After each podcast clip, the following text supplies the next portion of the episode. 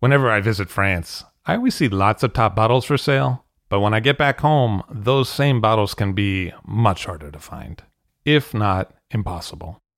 That's why I use IdealWine.com. At IdealWine.com, I can buy wines directly from France for delivery directly to my home. They have new auctions every week, and the fixed price selection is equally awesome. Clos Rougeard, Chateau Rayas, and Ulysse Collon, as well as many more greats from all over France, are regularly available on the website. Best of all, it is simple and hassle-free to buy them. Ideal Wine handles all the customs and logistics hurdles for you and for me. Wines are ordered with a couple of clicks, and then they arrive. It is simple. Check out IdealWine.com for more information. That's IdealWine.com to find what you'd like to be drinking. I'll drink to that, where we get behind the scenes of the beverage business. I'm Levy Dalton. I'm Erin Scala. And here's our show today.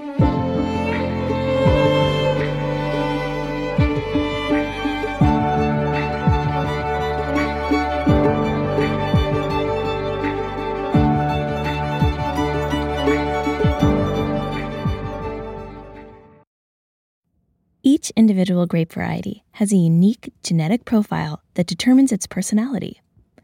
Today, we're taking a deeper look into Petit Verdot.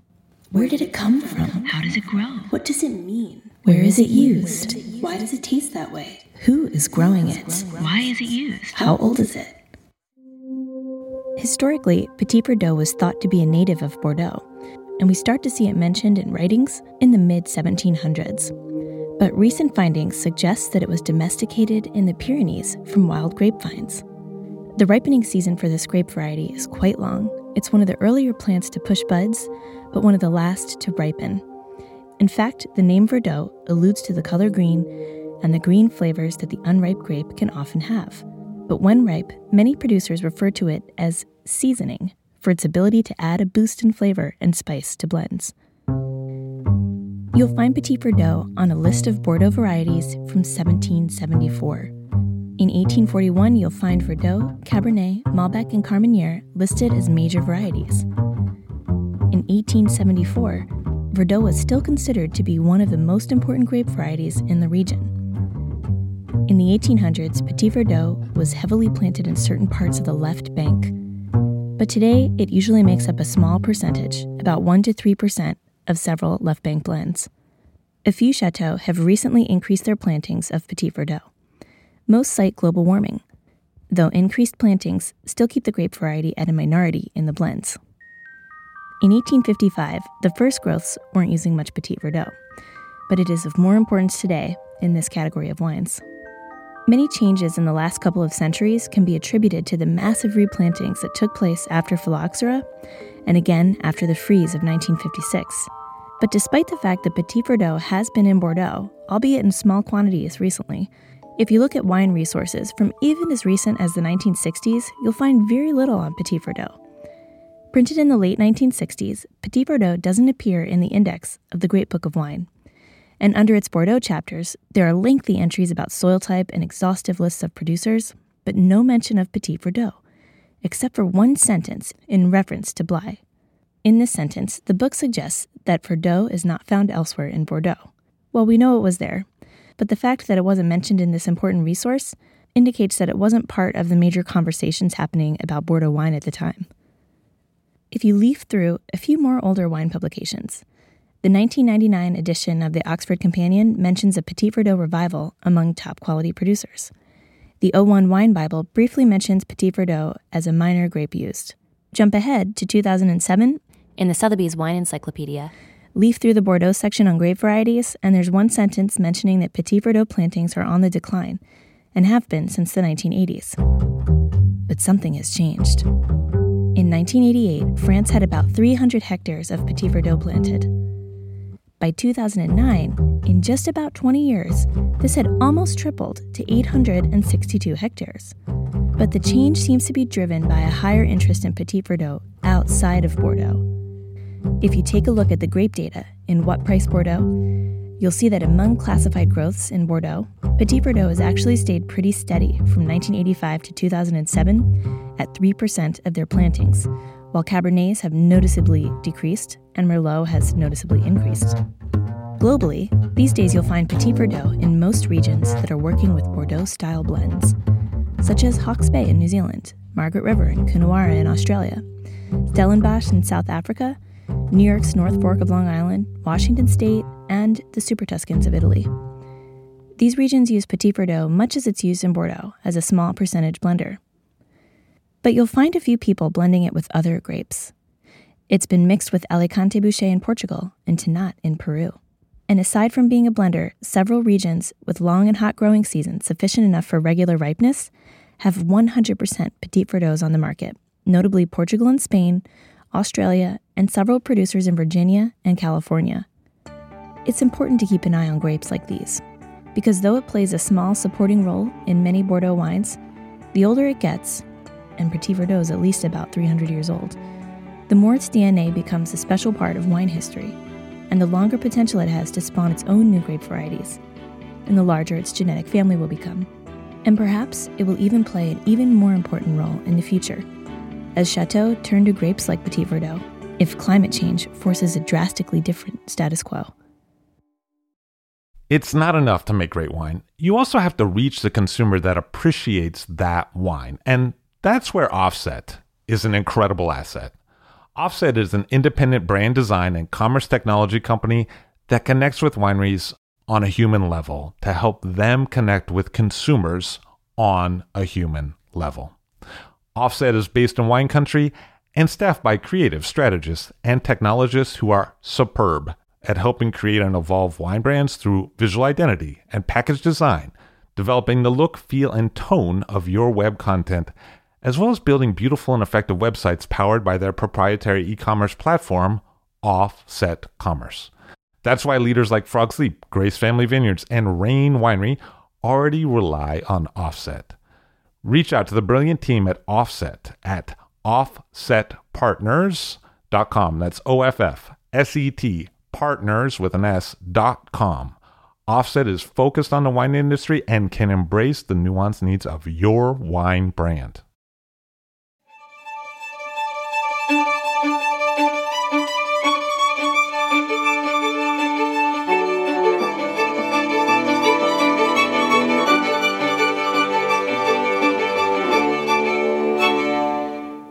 Larry Turley on the show. Hello, sir. How are you? Good evening. Good evening. Nice to see you. It's a pleasure to be here. So you grew up in Georgia? Born in Tennessee, grew up in Augusta, Georgia, and kept heading west. Where did you end up? Napa Valley, St. Helena. How did that happen? Well, it was by mutual consent that I left the South. I left Georgia Tech, went out to New Mexico to St. John's College. From there, I traveled some and ended up in Napa Valley on my motorcycle.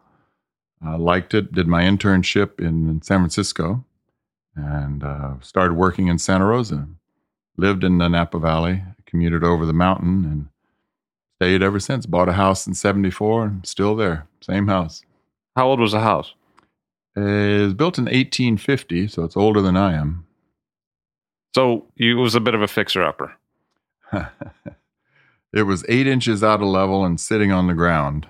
So I jacked it up, put a new foundation on it, and lowered it back down, and it took 5 years for the high corner to touch. But it finally did, and the house stopped talking. You were drawn to wine? Well, yes.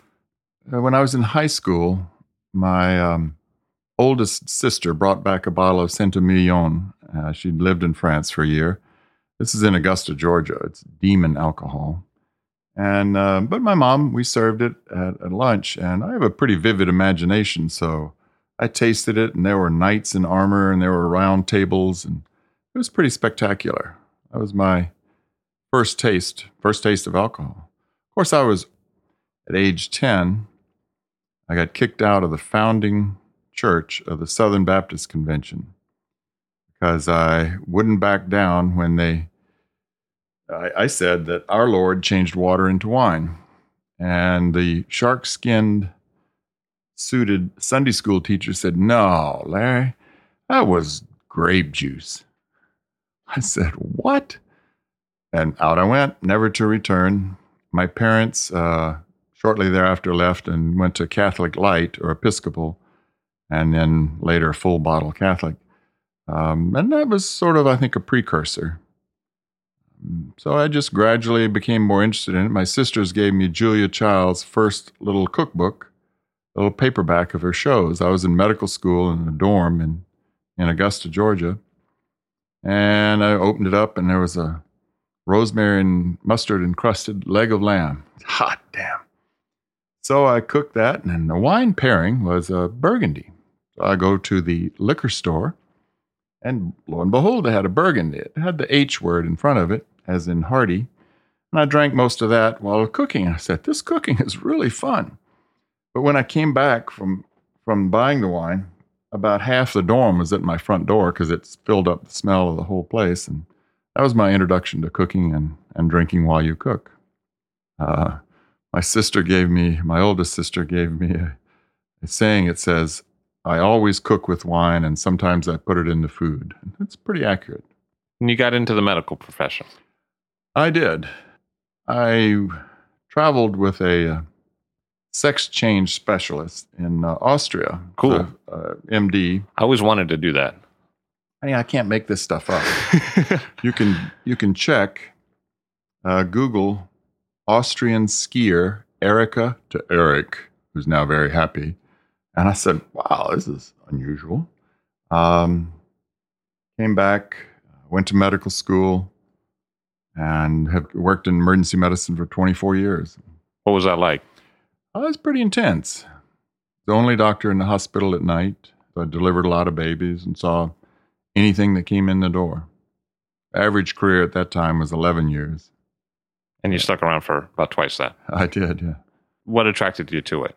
Well, during medical school, I just gravitated towards the emergency room. I guess I bore easily. I like pediatrics. I like medicine, plastic surgery, all of that, but not as a steady diet. So I got to do all of that in the emergency room. And I enjoyed it. I enjoyed thinking on my feet. I enjoyed most people being better after you saw them. And I enjoyed having time off. So it worked out well for me. Oh, because you could kind of put in a lot of time and then take some time away? Yes. And did that help later with the wine thing? It did. I worked full-time all through. I started Frog's Leap with John Williams in 1981 and worked all through that, sold the label to him, kept the hot tub.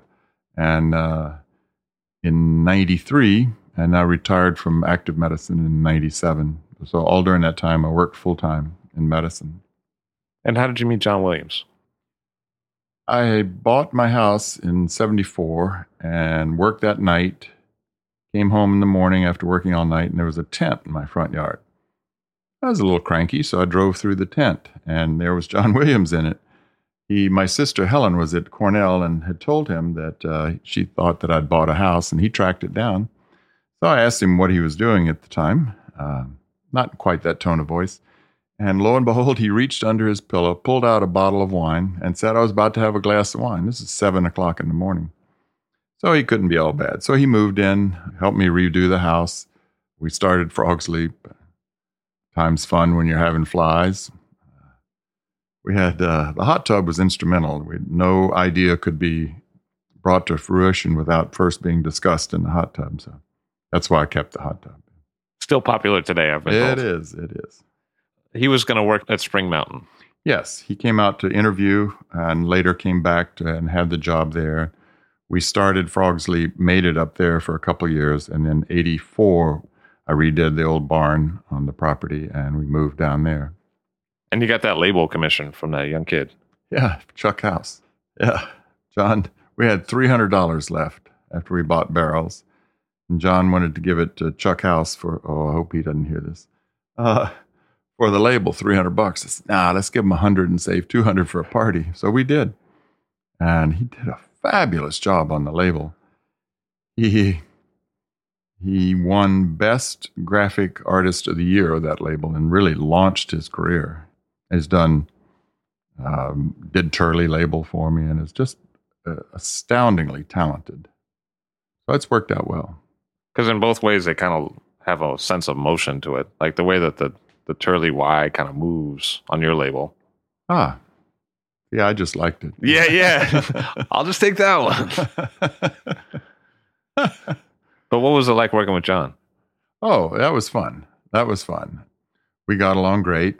He and Julie did most of the year-round work because I was working full-time. Our office was in the winery, and it wasn't heated, so nobody did anything in the office in the wintertime, which didn't work out well all the time.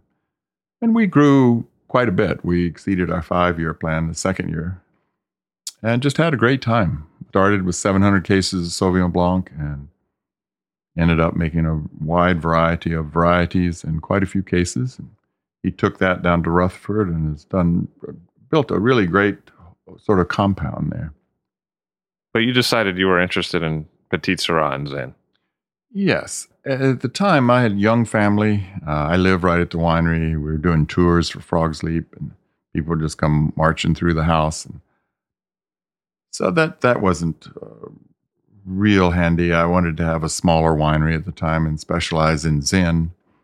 So I sold him the label. He moved, and I started with 3 wines. Probably, I don't know how much I made that first year, but we're up to 35 wines now. Great business model. That's been fun, though. Helen helped me the first 2 years make the wines. She, Ehren Jordan was working with her the second year. Then I got involuntarily terminated, and Ehren, who'd been working with her at my place, said, "Hell, Larry, it's just like medicine. See one, do one, teach one. I can do it." And he did. He did a great job, 18 years. You're saying Helen broke up with you? Oh, yeah, I guess that's the way you'd put it. Yeah. Okay. Not that the medical side broke up with you. No, I was still working full-time. I never figured out how you fired an owner, but I guess I was a founding member of the Fired Owners Club. So we had a great time. We started finding old vineyards. I think it was a carryover from my ER days that I think I can resuscitate anything. And some of them are in really bad shape, been going to white Zin or just really neglected. So it was fun to convert them to organic and really see the results. You have to be patient. It takes 3 to 4 years to see really much of anything, any change in an older vineyard. They're all dry farmed, which is a big deal these days.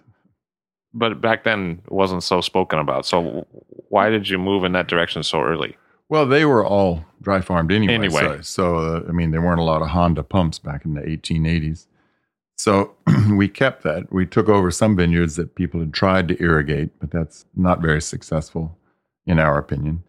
And so we would wean them off the water, convert them to organic, reprune them, and it's been fun. We plant a cover crop to fix nitrogen, plow that under, and it was important to us to farm organically. I was born on an organic farm in Tennessee. And Ehren had been around Europe a bit. Yes, he had, and that was very. He had a lot of exposure. No formal training. No one has ever had any formal training that I've hired. We didn't want to have to unlearn them everything. So that's been fun. It's been a lot of fun. We have a real tight group.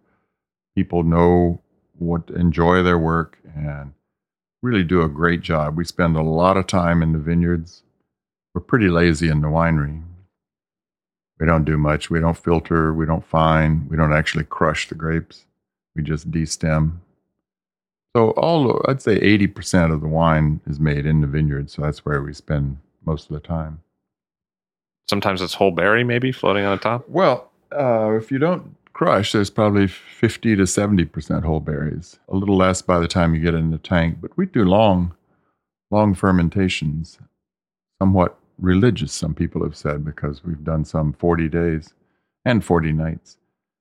But not all that long, but so when we finish, when they show up dry on the hydrometer in the tank and we press them, we get a bump of about 1.5 points of sugar from squeezing the whole berries. Oh, I see. So it finishes fermenting in the barrel then, which we think really gives it a nice smooth finish. And then sometimes it takes until the following summer to finish malolactic. Let's talk a little bit about the vineyards that you've worked with over the years and then that you've found more recently. What are some of the standouts for you? Well, the one we started with, the Haynes Vineyard, was farmed by the Bourne family, planted by the Bourne family, and farmed many years. and was planted in 1904. It's in the town of St. Helena up against the western foothills. They were wealthy enough to continue farming it all during Prohibition. So after Prohibition, many people came to that vineyard for budwood. So that's been just an outstanding vineyard, the Zinfandel and the Petite Sirah. We farm in 10 different counties.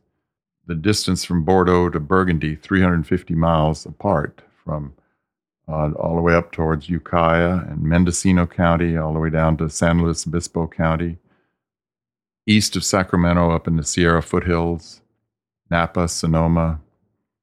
Mostly Tegans knows them out, or word of mouth, people have come to us. I have this old vine vineyard. People are paying me $500 a ton for white zin. So we would go and look at it, and we're off to the races. Some are very small, 2 acres, I think, is the smallest. But they're really historic. I mean, we have our oldest vineyard was planted in 1885. That's 20 years after the War of Northern Aggression. It, in the South, people are worrying about Reconstruction. They're drinking wine and planting grapes in California.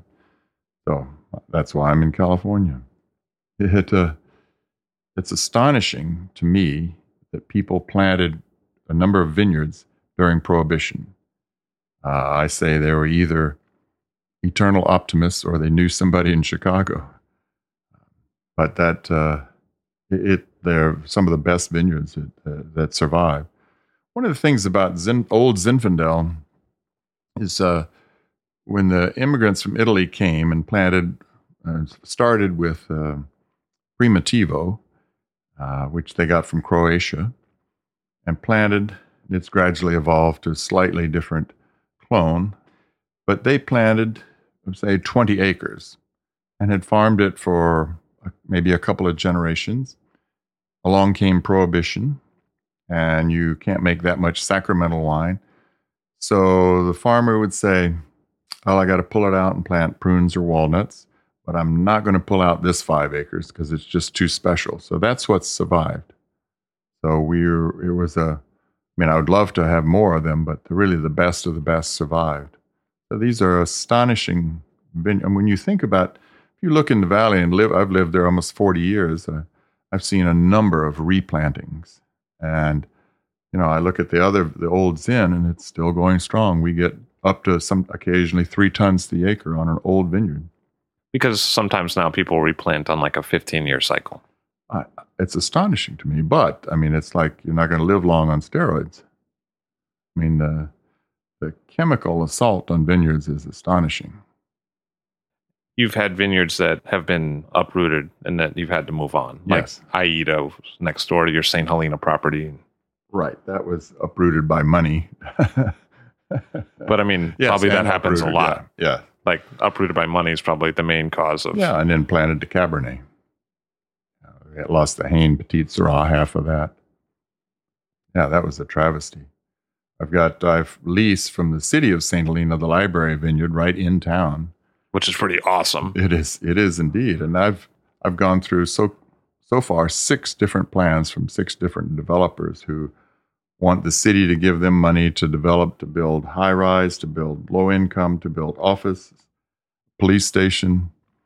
And this last go-around was, I said, you want to put a historical society in, you're tearing up history to put a historical society in. So we'll see. If you don't own the vineyard, and you're in it for the long term, that's not a good recipe for success. Things happen all along the way. And the library vineyard is called that because it's behind the library. Right, it's right all around the library. My kids, Christina and Nellie, used to come, and Whitney, Savannah, would come from the school, mostly Nellie, Christina, and... Okay, I'll get this straight. You'll see why I'll tell you another story. But anyway, the 2 youngest ones, Savannah and Whitney, would come after school when I was pruning and would stack the canes for about 15 minutes and then go into the library to study. So that was fun. Kept them out of trouble. How did you meet Tegan? He worked with us for a number of years. He would work down at Napa Wine Company in the lab, and we were looking for someone to help us out in the winery, and he's been there 11 years now. Pretty sharp guy. Very sharp guy. In the same way that you've had vineyards get replanted and you've lost them, you've also had vineyards come online. Like now you have a Bohan Zinfandel source that you're breaking out on its own. Yes, we've had that for a number of years, but this is an exceptional year. This is the first year that really it may stand on its own. But we've added, I mean, I started with 3, we're at 35. We did 95 picks out of the 35 vineyards. So we often will take a vineyard, even an old one, and it'll take 3 or 4 years, even if it's a really good vineyard, for us to establish our practices in the vineyard and get them to a point where they're a standalone or a single vineyard. They'll go into old vines, usually before that. The old vines wine that you make. Yes. And there's also a juvenile. Nothing to do with my police record. That's what I was digging for. But what are those standards that you look for? What do you want it to look like in the vineyard? Well, sometimes you have to... One thing that Helen did when she tasted the Haynes Zinfandels back in 92, 93, some other people were making it, and she said, these are really good grapes. I don't agree with the winemaking. And I went, wow, that's impressive.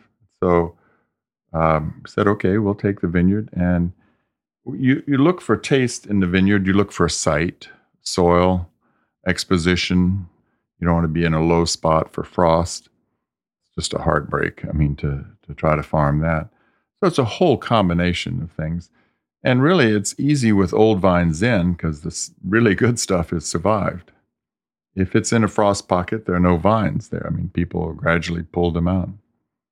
Is that one of the reasons you're so drawn to Zin? I like the taste. I love to eat and cook, and I think it's extraordinary how it goes with almost any foods. And out of 24 different Zins, I can always find something to go with whatever I'm eating. But it seems like you could probably also tell the differences between those. On a good day, some of them, yes, particularly the mountain Zins and then some of the valley floor. So what's Zin like across California and all those different vineyards? Do you see different geographic patterns emerge? Well, yeah, not so much individual geography. So in the Napa Valley, we have the Haynes Vineyard, and then we have Howell Mountain, we have Rattlesnake Ridge, Dragon, and Cedarman, 3 different vineyards up there. They're at some of the highest in the valley, 2,600 feet. It snows every year. They're intense, peppery, mouth density, and it's the same clone. We took the budwood from the Haynes Vineyard. It's extraordinarily different. I love Mountain Zin for the wintertime. There's a bear that lives up there. Eats the grapes when they get really ripe.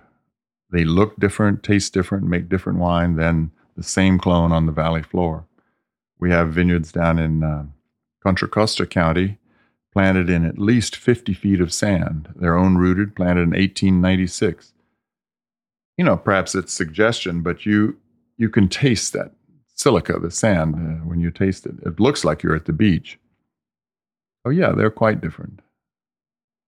And in terms of growing, how do you see the difference between Zinfandel and Petite Sirah? Does Petite Sirah has like less vigor, right? Much less vigor. It ripens physiologically at a lower sugar, a lighter bearing, very small berries and small clusters. It's not particularly finicky. It's, again, the ones that we have that have survived all these years are doing well, but they just are light or shy bears. Does it have problems lasting the same length of time that Zinfandel does? I think our oldest is from the 50s. Oh, okay. 1950, so 60, 70 years old. I'd have to look up and see if there are any other older ones. I'm sure there are, but I just don't know. So you kept up with your cooking? Yes. I love to cook. I've got 7 grills and 4 smokers. And I was over at Ehren Jordan's winery, and I saw a really nice smoker over there. I said, Ehren, where'd you get that? And he starts laughing. He said, Larry, that's yours. We're hiding it from your wife. I guess I forgot about that one.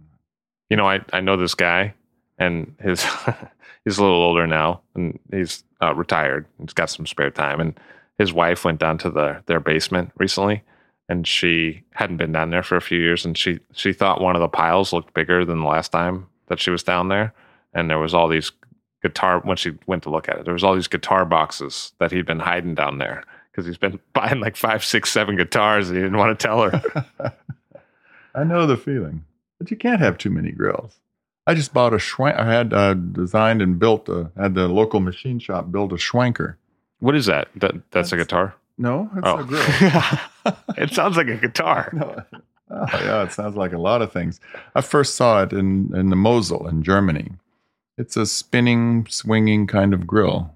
So you can cook over open fire or coals really, really hot without burning it. So I've had a great time with that. It's my newest toy. But you like playing with fire, though. I do. A lot. Got a couple fireplaces. I cook in a fireplace in the winter in the house almost every night. Got a little Tuscan grill. Can always find something to grill. And who was flying first, you or Ehren Jordan? I was. He used to fly with me, and he got jealous of that. He's like, one day I'm going to have my own plane. No, I think because I was so old, he got scared he might have to take over the controls. So he used to, we just did it really. I did it actually like I would have liked to have been taught how to fly. How's that? Oh, just gradually. And so we'd fly down to, we were developing Paso Robles at the time. So we'd fly down there and, we'd start off on the radio. So he's a quick study. He handled the radio, felt comfortable with that. That's a big deal for some people. And then I'd let him fly while we were up there, and gradually then he landed. And then he went off and has done very well with getting his various licenses. And but apparently he had to learn how to take off from somebody else. You're like, I'll teach you the radio and how to land. Yeah. But that's how you kept them at the, No, he did well. Yeah, he flies quite a bit now. But you did develop that winery in Paso Robles. Yes, we bought the old Pacenti winery. I didn't mean to buy it. I just wanted the old vineyard there. It's all on calcaneous soils down there. And my wife imports Burgundy, so I knew about calcium. So I was down there. I said, what's that? And I said, oh, it's the big white rocks all over the place. I said, I'll take it. Well, it wasn't quite that easy, but I was so anxious. We repruned the vineyard before I ever closed the deal.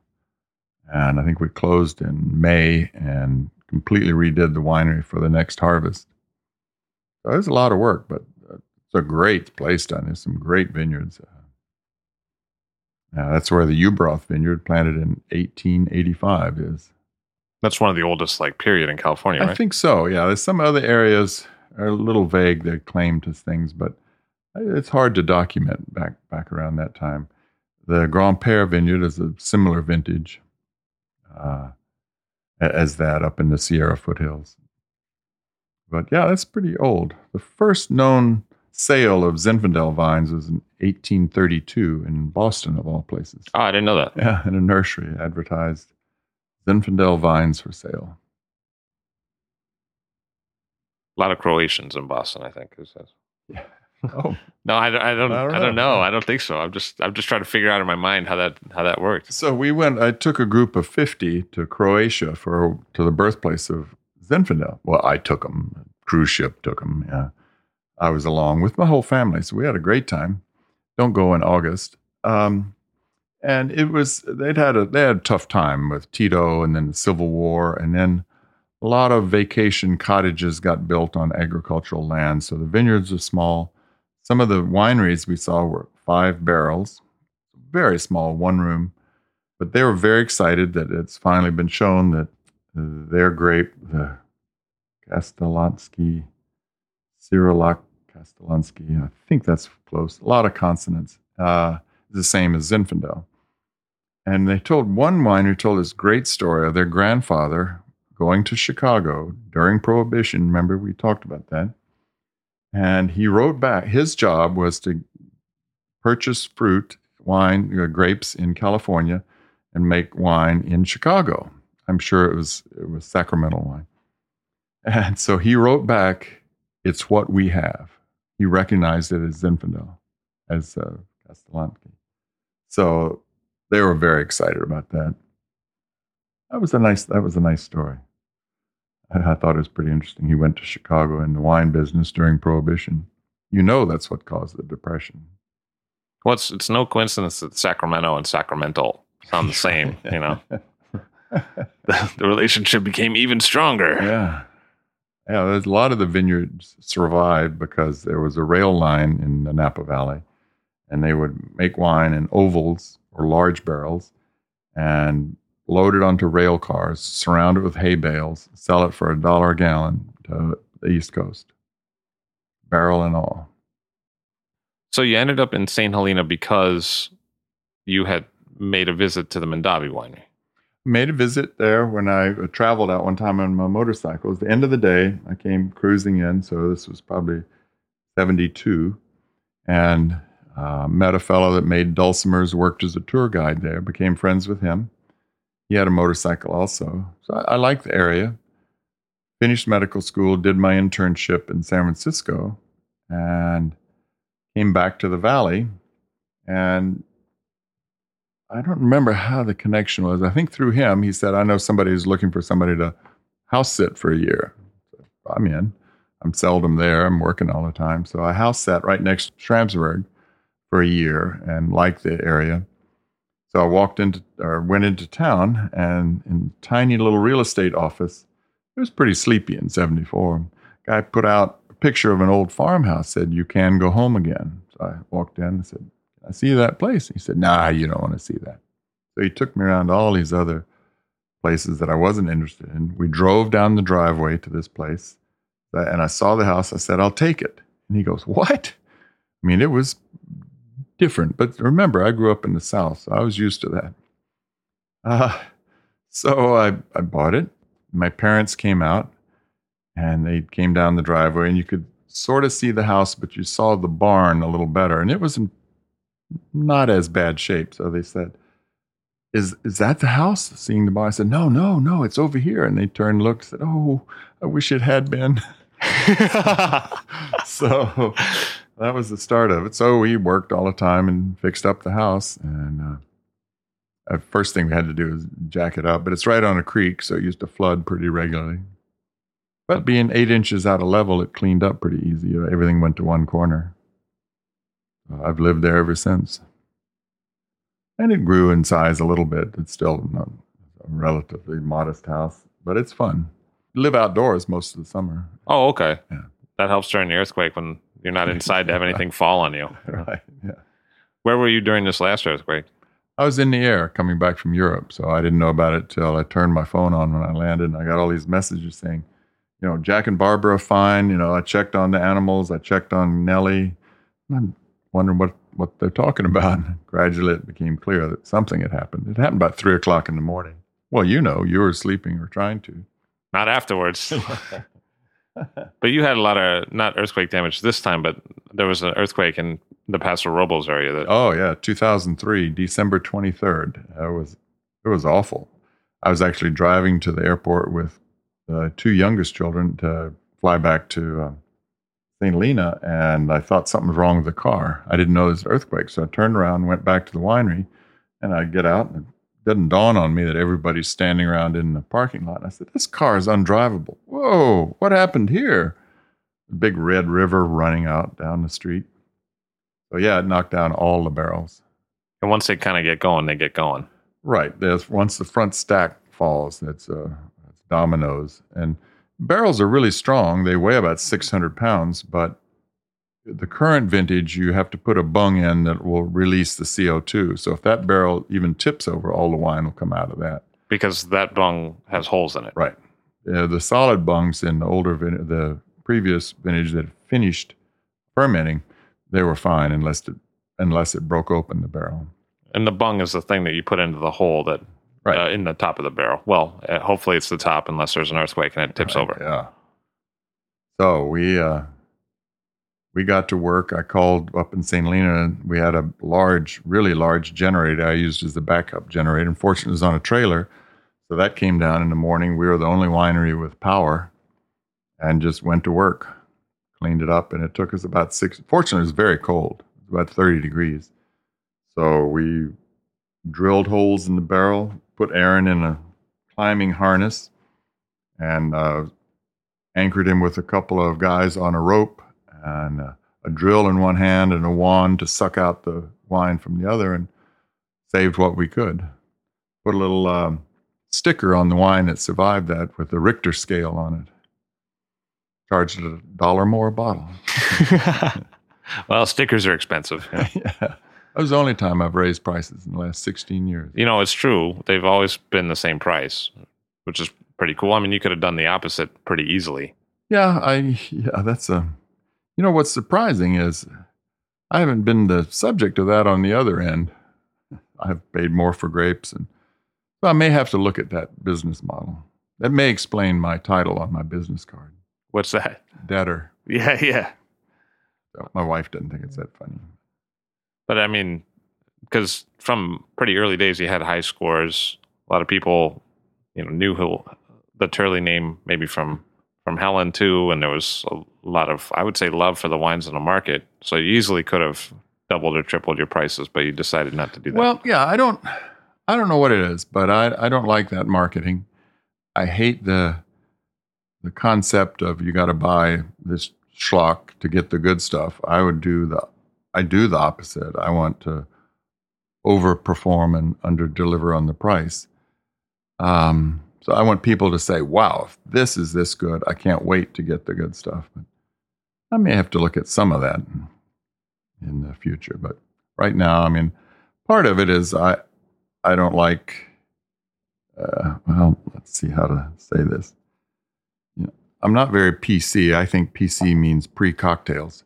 But I don't pay. I think a lot of pricing in wine is doesn't appeal to me. So I'm not a collector, or I don't indulge in really high-priced wines.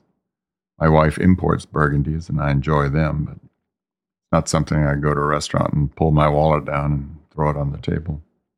I often find that attitude with people who like to cook. Yeah, sometimes hard to look at restaurant prices lists. Part of the terrain, I guess.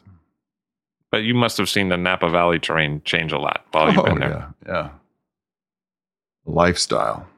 I'm up here for the lifestyle. I love that saying. Yeah. Particularly when I'm cleaning out the septic system. Well, there's that sign not far from the St. Helena facility that says, relax, you're in Calistoga. You know what I mean? Yeah. You know that sign? Yeah. I know the... You know, it seems like some of the people, young people have made a lot of money in other things that, and maybe are not socially advanced. They have that attitude with, and it comes across anyway. Okay. I have a winery. Now can I get laid? Right. I don't know. One of the things that has to have helped you throughout your whole career, besides your dashing good looks, which probably you didn't have a problem getting laid, would have been the calm thing, because you seemed pretty calm. And I bet that was helpful in the ER and helpful during earthquakes and helpful with just sort of saying, you know, I like this house and I'm going to do something with it. And yeah, I don't know. My people often ask me, you know, why I don't have a stronger Southern accent. I said, well, my mom was from Minnesota and my dad didn't say much. So it was pretty calm around the house. But yeah, when things really get hectic, particularly in the ER, I always got even quieter because I was thinking. And, you know, you'd learn pretty quickly to triage in the emergency room. You know, you say, that one's dead. I can't do anything for that, and move on. Because there's always patients to see and things to do. So it's helped me be calm in the winemaking. I can't do anything about the weather, so I don't worry about the weather. I get the best information I can. Flying helps that. I have access to a lot of really good weather reports. And to be just really careful, particularly not filtering or fining. You don't want to approximate things. It's sort of like flying. You know, I think the runway's long enough. Doesn't really fly. Doesn't work. The last guy to say that, we haven't seen him around for a few years after he died. I want to be an old pilot, not a bold pilot. So, you know, in winemaking, if you don't have the sort of all-encompassing safety net of sterile filtering, you have to be careful and really clean every step of the way. Did flying help you find vineyards? Like when you're up in the air, you're like, hey, what's that over there? Not so much, but it helped me. I wouldn't have bought either Amador or Paso Robles if I didn't have a plane, because it's, particularly Paso Robles, is a killer drive through San Jose. And if it's too much of a drive, you don't visit it often enough. But it's a 45-minute flight, so it's, and that's enjoyable. So you can keep up with your own property through the air. I like both areas very, very much, Amador and Paso Robles. And what about some of the projects that you've done more recently in terms of like the label Cabernet? And why did you decide to do that, and how is it coming along? Well, there's somebody that's joined the business that's quite a bit younger but related to me, and she's got a lot of ideas. I don't know where she gets them. First off, it was white Zinfandel. My goodness, I never thought I'd see the day. And then when I bought the property, or the bank, and I bought the property next door, it had a fair amount of Cabernet on it, and I pulled the Chardonnay out, but I couldn't afford to pull everything out, so I had some Cabernet, so we made some Cabernet. And I had to sort of eat crow, because I'd always said, people that drink Cabernet drink the label, people that drink Zin drink the wine. But now I made a Cabernet. What am I going to do? So Christina said, call it the label. Now you have to drink the label. So we did that, and we worked on the vineyard and brought it into balance. And in 2012, we changed the label. It'll be under the Turley label. So it's a very nice wine now, and reasonably priced. It's all organic. It's all estate. I enjoy it now. It's made in the old style, 70s style. We use about 40% new oak is all. It doesn't taste like a toothpick. You can actually have food with it. I'm just digging myself deeper and deeper. No, I mean, it's made like kind of the old, like the BV clone, exactly, right? Yeah. And a little more pyrazine, a little more greener. No, we don't. I don't like green, so we don't like that taste. No, I don't like that taste, so hopefully not. But it's particularly 12 and 13 were exceptional vintages, so we were very pleased how the vineyards responded. Although it was large enough that I didn't want to make that much Cabernet, so probably as I sit here, where for the first time in a long, long time in the history of the Napa Valley, I've got a big dozer in there pulling up Cabernet so I can plant Zinfandel. Oh, is that true? Yeah. Got to get a picture of that. But it sounds like it was also a good way in the early days for you to differentiate yourself from what your friend John Williams was doing, because he was focusing more on Cab and Merlot, and you got a chance to do Zin and Petite Sirah. Yeah, I just did it. I mean, that's what I liked. So yeah, that's our total marketing strategy.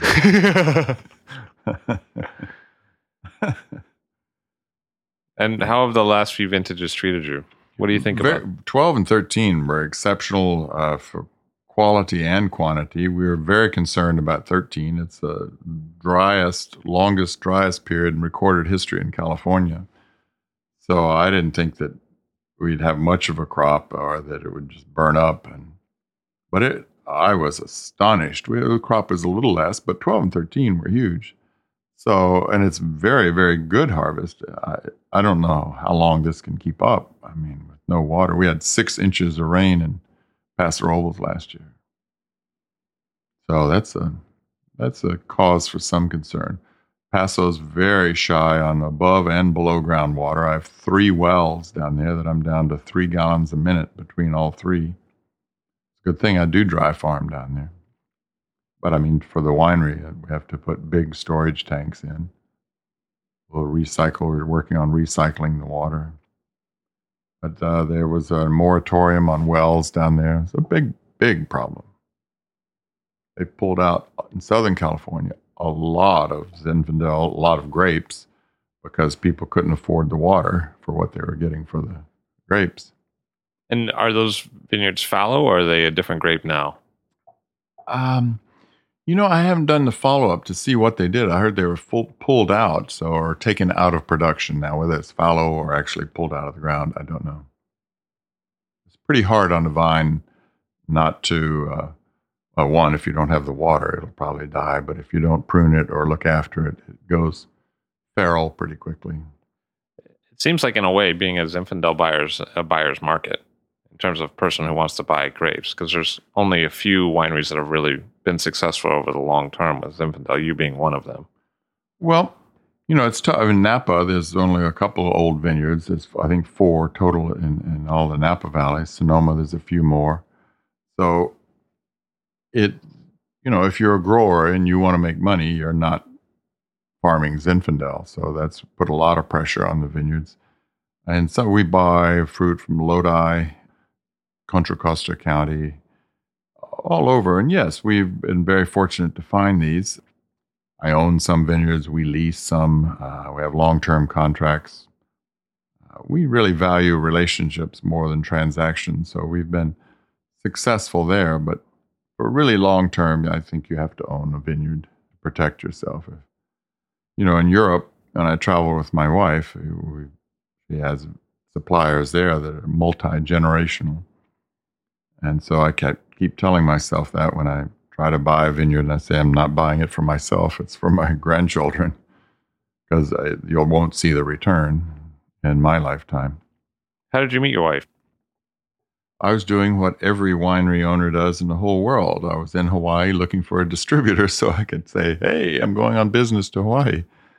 And I was talking to some pretty laid-back people over there, and somebody said Chambers & Chambers is the best distributor, and that's Suzanne sitting over there. So I walk over and introduce myself, and she stood up. I said, whoa, honey, you passed the height test. She was not amused. So I asked her out to lunch, and when I took her back to her car, she skipped over to her car, and I knew she was mine. We were married within the year. That was 24 years ago. How about that, Suzanne? And she was in the Burgundy business and is in the Burgundy business. Oh, yes. Oh, yes. She imports and then distributes in all of California and Hawaii. What else have you picked up from the European visits with her? The importance of the vineyard. A lot about sort of family succession. And so I have some very good friends over there that have done that successfully. Not taking yourself very seriously. I was fortunate I never took myself very seriously, but really saw, you know, come on, it's wine. Enjoy it, but can we talk about something else? And dry farming, what does that bring? You know, when I talk to European audience, it doesn't mean anything to them because it rains in the summer over there. It doesn't rain in California in the summer. It used to rain in the winter. But what we found with the old vineyards, particularly the historic ones, is, you know, it's documented the roots go down about 40 feet, can go down depending on the soil. They weather conditions and have weathered conditions that we can only imagine. They handle heat and drought much better than irrigated vineyards. But I think the real benefit is in the balance that they bring to the wine and are able to maintain really good pH and sugar balance. If you tried to take and ripen a young vineyard to the levels where we think they're ripe, they would be very flabby. The pH would be up near 4. Where an old vineyard, same crop load, you would have a 3.3, 3.4 vintage pH with really great taste and sugars. Those are the two things. I think the many layers of flavor, but the flavor in an old vine vineyard is just superb. The other thing is we planted some tight spacing Zin. I think some of the first to be planted in California, 3x6, 2,400 vines per acre, 5 to 7 wires, poles, posts, tuck of canes, hedge the canes, and then drop half the crop to get the balance and intensity you want. And it works, but crimey, it's a lot of work. So I said, okay, I'm a little slow, but let's look at our vineyards. Gee, they're all 10 by 10, 420 vines per acre. No posts, no wires, no irrigation, no cane tucking, and you got to drop very little fruit. So that's what we're doing now. We're going back to the old style of 10 by 10, cross-cultivating dry farm. Took from the library vineyard, there are 28 different varieties in it, so we took budwood from each variety and planted our own small little library vineyard. So we have that. And it's been so much fun. Young winemakers, when we planted out near the road in St. Helena, said, what are you doing? I said, we're dry farming. You can't do that. It'll all die. You know, and some people, I guess they don't get taught about history. I mean, all vineyards were 1, organic, and 2, dry farmed. Unless you were near a big water source and the furrow irrigated. But most vineyards were dry farmed. In Paso Robles, when we bought the property down there, the elderly gentleman said, we planted in January, and we very careful. They made a little pyramid in the bottom of the hole and spread the roots around, covered it up, and they never watered it ever. I wasn't that brave. We watered a little bit the first year, but after that, they've all been on their own. But it's extraordinary, and I think we're rewarded with really extraordinary wines from that. So the balance finds itself in the vineyard. Yes. Yeah, you have to have a good site for it. I mean, you can't plant it in really heavy soils or, inappropriate area, low place. Full, southwest sometimes get in certain areas gets a little too hot, and you get for us a baked taste. But if you have a good site, that's all we're doing now is dry farming. A lot of times people talk about Zinfandel as having an uneven ripening pattern. Well, if left to its own devices, but like I said, we spend a lot of time in the vineyard. And one of the things to help with that uneven ripening is to at some point declare veraison is done today and to go make a pass through the vineyard and drop everything that's pink, because those clusters are a good 1 to 2 points behind the rest of the clusters. At harvest, you can't recognize it, but that's where you get the green flavors and the green tastes. I see. So we drop that, and we try to get good light penetration, and we do have some of the vineyards at 3x6, so we do leafing. But it's not necessarily on the 10x10s to do leafing, because there's enough space. You get good dappled light, good air circulation. And what about raisins, like raisinated fruit? Well, you're going with Zinfandel, you will get some raisins. The beauty of a good destemmer is the really hard raisins get taken out. Soft raisins, I don't mind. They're really intense flavor. They don't have the full-on raisin taste. And what for a long time, people, said were confused about Zinfandel because you would pick it at 25 and people would let it start fermenting and, it'd stay at 25 for the first 3 or 4 days, but it was fermenting. So what's up with that? Oh, it's reverse fermenting. But what's actually happening is all the sugars being released from all the berries, the raisins and everything. So the sugar's going up at the same time that it's fermenting. So we cold soak the first 3 or 4 days, and you see that rise in sugar. So then you get an accurate conversion factor from sugar to alcohol. So we don't use any laboratory yeast. Like I said, we're pretty lazy in the winery. But is that why towards the end of the fermentation it soaks up a little alcohol, because then those berries get pressed? Well, it doesn't so much soak up alcohol, but at the end when you're testing it, but when you're doing pumpos with a hydrometer and it's reading 0 or a little negative, you say, okay, it's dry. And then when you press it, you break those berries, and that releases the sugar that didn't come out of the intact berries. And that's what it takes a while then to finish the primary fermentation in the barrels. And what about vineyard management? Is it something that you do always, that you manage your own vineyards? We control the farming in all the vineyards, whether we own them or not. So we don't do all the farming. We do a lot of the farming, but we control all of it. The practices, the timing, which is critical, and obviously the pick dates and any amendments, compost, cover crops. We use cover crops in almost every single vineyard. Timing of that's important.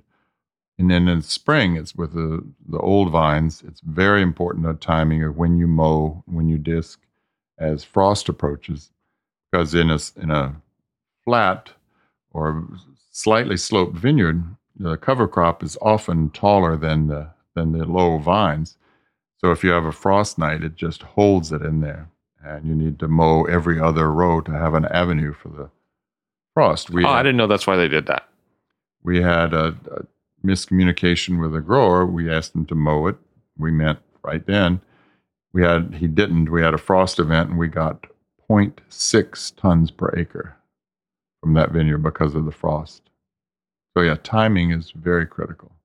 Is it unusual in Napa to be both the guy who makes the farming decisions and the guy who makes the wine decisions?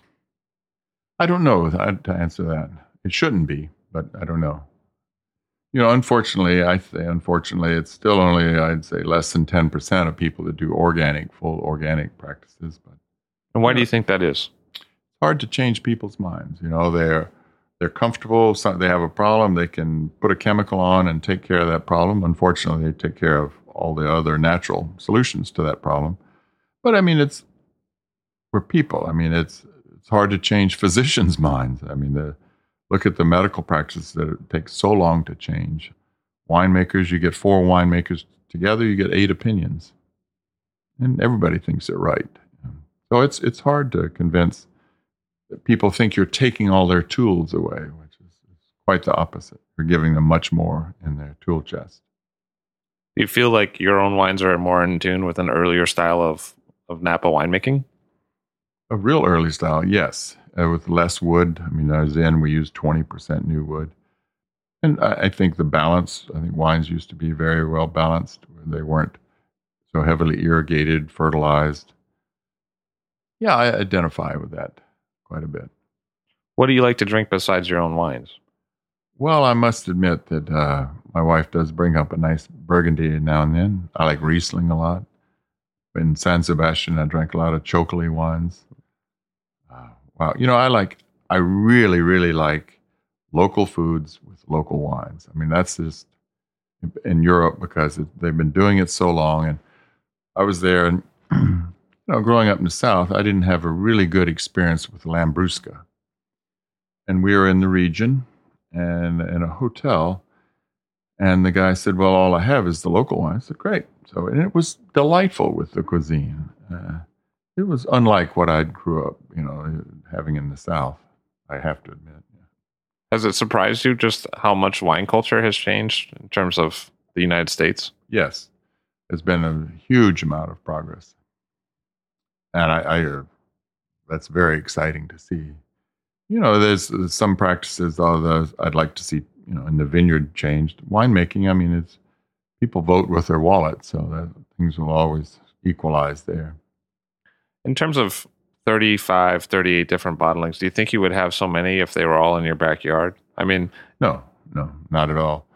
I mean, so people say, you know, a lot of wine writers look at a vintage and say, you know, Cabernet, it's not very good, so it's a bad vintage. Cabernet has very little to do with what we do in Zinfandel. We're typically 2011. We're in and done before the rains, and they're waiting on Cabernet. So, yes, it may rain in one region, not another, may be hot, have a frost in one. So we're very lucky to have such a wide range. And they're very different. I mean, in the Sierras, it's all decomposed granite. Paso Robles, I'm lucky to be on all calcium soils. The wines are very European down there. Europeans pick that one out. I can always spot the wines from down there. Does that give more attention to the texture of the wine? Well, they're highly alkaline soils. They're pH 8, 8.5. But the wines, it gives them a very, I don't understand the chemistry, but it gives them a very pronounced acid backbone. I think they'll be some of our longest aging. But it's just that structure hung on the acid with all the other balancing fruits and tannins that I think are reminiscent of European wines. I also got carried away and planted the largest plantation for truffles in North America down there because of the calcium. Oh, is that true? Like black truffles, like Perigord style? Mm-hmm. Tuber melanosporum. Bought a dog, trained the dog. Dog didn't find any truffles, sold the dog. Still no truffles, but, you know, it's hard to I irrigate, but I don't have much water. 6 inches of rain, you're not going to have truffles. When I planted it 8 years ago, we still had some rainfall, so I may end up with a nice forest. Because it seems like, at least in the Piemonte, the bad years for wine are the good years for truffles. Because of rain during harvest, yeah. So harvest season for us is January through March, so they need a rainy fall. So that I can't do that down there. Unless the weather pattern changes quite a bit, or I hit a Eureka well. Seems like a good way to feel good about a bad harvest, though. Yeah, right. You know, like, oh, we're screwed on the wine thing, but we got lots of truffles. I have about 600 olive trees, so we pick those right after, usually after the wine harvest. That's fun. Where does that go? Do you make olive oil? Make olive oil and organically and sell that down in the Paso Robles tasting room. Oh, okay. I didn't know that. I'd like to try that one. Well, well, they're old trees, about 100 years old, about 250 of them. I have some younger trees, but older trees are alternate bearing. So some years we get 10 tons. I think this year it's not even worth picking. So it's not for, again, that's why my card says what it does. Are there things that you've learned from doing olives that you didn't know that affected how you do grapes? I think more we were doing grapes before the olives. I've learned a lot about pruning olive trees. A great line is the guy said, you want to prune it so you can throw a cat through it. And so I got a little carried away, and the guy said, oh, Larry, you don't have to throw a mountain lion through it. I didn't get much off that tree. You were just trying to give yourself room in case you had bad aim. Yeah. Let me make a bigger target over there. Oh, my. So, yeah, I have learned a lot. The trees, when I took over the 250 trees in Napa, they hadn't been pruned in probably 40 years. So they were taller than the big electrical wires. So it took about 3 years of serious chainsaw work to lower them. And people thought we were just destroying them, come running down the driveway. But I had a guy out of Chico, really knew what he was doing. It was a ton of work. But they all touched, the canopies touched. They're 20 feet apart. So there's no greenery below where they touched, either on the tree or on the ground. No grass grew or anything. So now I've lowered it so we can pick with a standard picking ladder. And now things grow and there's much better foliage and things grow. We put a cover crop in the orchard also. What are the things that the California wine industry as a whole could do to improve going forward for the next 30 years? Well, I think what I would like to see is more emphasis really on organic farming to really get away from the chemicals. Chemicals kill everything. I mean, I had a disaster. I went out one day and I said, there's something wrong here. My whole garden, vegetable garden, just looked terrible. And then I started looking around and almost every plant, the trees, all the olive trees and everything. And it was just like the plague had come through. And it turns out across the street, the state had sprayed unbelievably toxic herbicide in the creek, alongside the creek, to get rid of something that was non-native. Well, it was a hot, windy day. It came right down the creek. It got all my vegetables, all the broadleaf stuff, all the olive trees. It tainted. So I had no crop that year, all the grapes. I had a small vineyard there at the house, but I said, I've been eating this stuff until I noticed the signs of it. But that's commonly used. I mean, there's all sorts of stuff that, some of it has 7-day re-entry. You have to have a full rebreather mask when you apply it. You have to put up signs with skull and crossbones. You'll see it, that you cannot enter that vineyard for 7 days. Here, enjoy the wine. It just doesn't make sense. If we have a problem with aphids, we buy predator aphids and release them. We don't spray something and kill every living thing. And you have much less insect problems or really disease problems if you have a healthy vineyard. Vineyards that are not healthy, that are stressed, are hotter, and insects know it's like a magnet for insects, harmful insects. We think the more insects, the better, because there's 40,000 insects and only about 200 are bad. So we plant peripheral insectivores around the vineyard.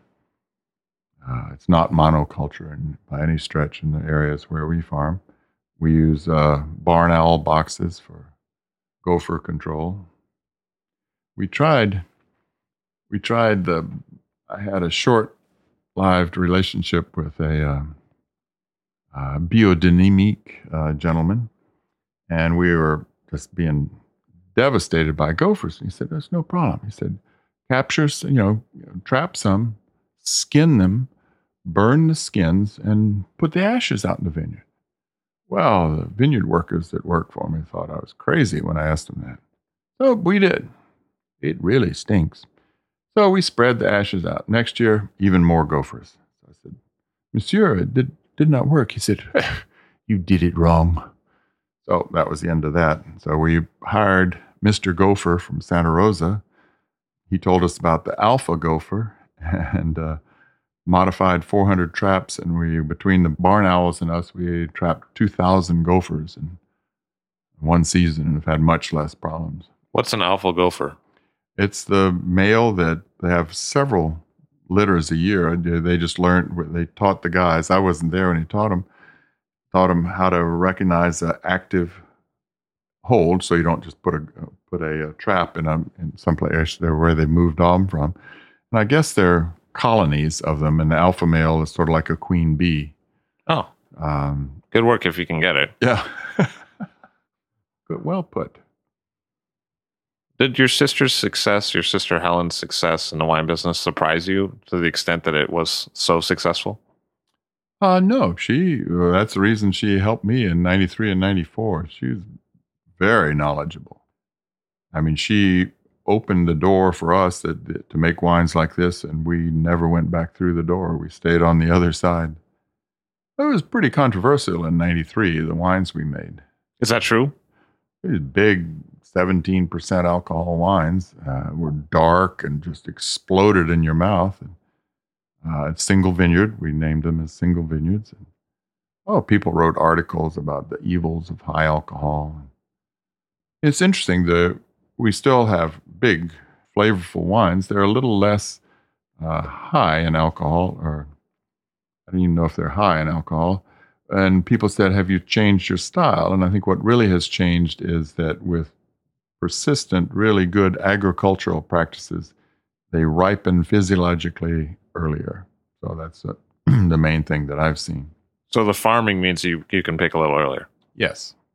And that means maybe there's a little more acidity sometimes? Absolutely. And you run less risk of the weather changing in the fall.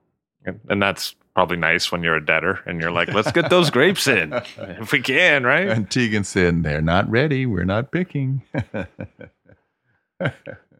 What about ageability? The wines, what's been your own experience with your Turley wines? Well, my personal taste is that I like them 5 to 6 years old. I like fruit. I like the taste. I used to argue with Parker. He comes every year to taste the wines, and he would say, this wine will age 20 years. I said, but will it get more fruit? And he'd say, no. I said, well, what's the point? The Petite Sirah now, I had a 97 the other night and a 99, and they are extraordinary. That, I like the older part. But for the most part, I like the fresh, really balance between fruit and tannins that a younger wine has. Sometimes people say that about Riesling. Like, I like it when it's fruity, not when it's like diesel-y, you know? Yeah. I was in Hawaii, and Suzanne used to do a project every year called the Winter Wine Escape. And I was walking by the pool to go body surfing. She said, Larry, you want to come over and taste some Riesling? It's 95 degrees. Not really. No, Larry, it's 25-year-old Riesling. Oh, Christ, double no. But I went over, being a good husband, and it was Johannes Selbach. Oh, sure. And I tasted this, and it was cold and crisp, and I thought, wow. And now every year I go hunting wild boar with him in Germany, and we have Riesling with wild boar, which is really, really good. So I learned a lot. I'm glad I did walk over and taste that. Your wife steered you right a few times. She has. Thank you, honey.